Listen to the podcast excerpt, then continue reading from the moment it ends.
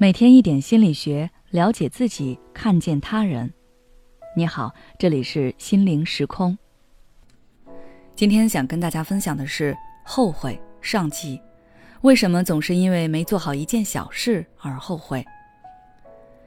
有一位家长留言，他说他家孩子经常会因为没有做好一件小事而感到后悔，过去一两个月了，还会继续念叨。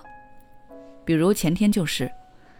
孩子跟他说，这次弹钢琴弹错了一个音，他安慰孩子：“天下没有后悔药，错了就错了。”可孩子还是很纠结，一直在说：“我就不应该选这首曲子，要是当时换一首就好了。”以这个案例为例，我们来分析一下后悔心理的产生。首先，我们来看一下什么是后悔。从心理学角度来说，后悔是基于对不利或相对不利行为结果的反事实思维诱发的一种复杂的负性社会情绪，它包含了难过、不幸、罪恶、懊恼和无助。这里有一个概念，它叫反向事实思维，它指的是对已经发生的事件进行否定，并经过重新认识，建构一种可能性假设的思维过程。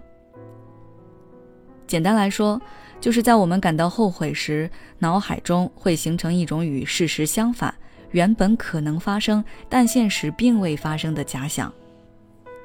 比如，孩子选择这首钢琴曲，结果后来弹错了音，那他可能就会幻想：我当时要是换一首曲子，也许就不会弹错了。但事实是他就是选择了这首曲子，他也确实弹错了。他的幻想与事实不符。而且越是这样，他越会假设其他的可能性。正是这种对现实状况的不接纳，让孩子产生了深深的不满与无力。那为什么孩子会产生后悔心理呢？主要有以下几个原因：第一，对现状的不接受。如果他这首曲子弹得很完美，那他肯定不会有后悔的情绪；又或者他觉得错了一个音没关系，那他也不会感觉后悔。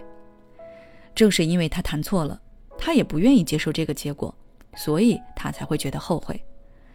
这种后悔心理的背后，其实是对自己的不接纳，不允许自己不完美，不允许自己表现不好。所以在家长看来，这些都是小事情，没必要在乎。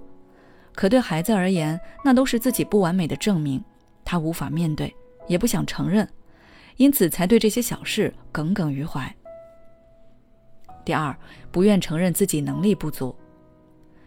弹错音肯定是有原因的，比如练习不够、上台紧张等等。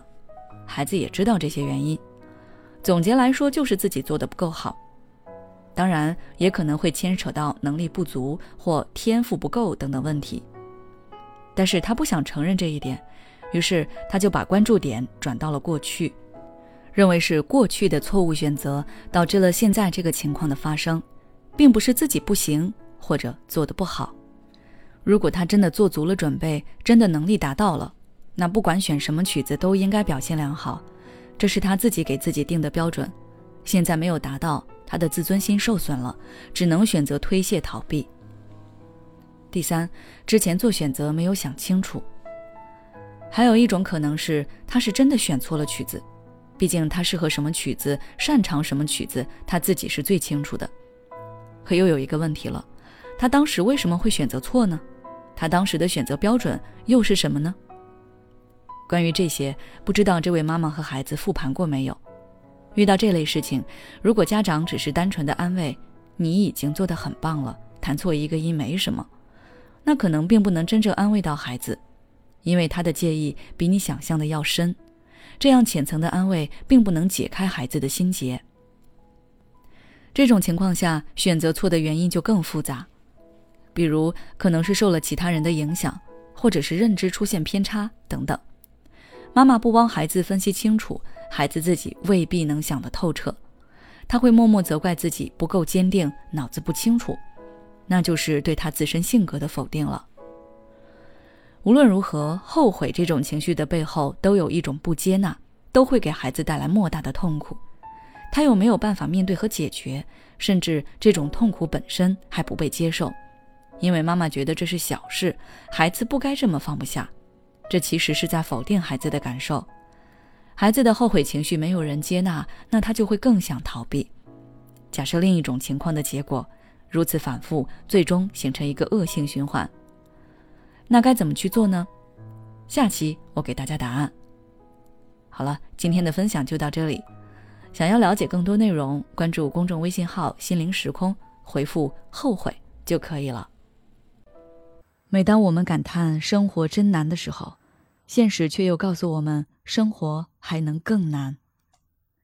工作、事业、爱人、孩子、父母亲朋，这一切的一切，就像一张大网一样，把你层层束缚其中。你经历了疲惫、辛苦、无奈，还有悲痛。如果你只是一个人默默承受，那你迟早会崩溃。心灵时空组建了专业的心理救援队，每位咨询师都拥有超过二十年以上的咨询经验。只要你需要，我们就在。微信关注“心灵时空”，后台回复“咨询”就可以体验十五分钟心理清诊了。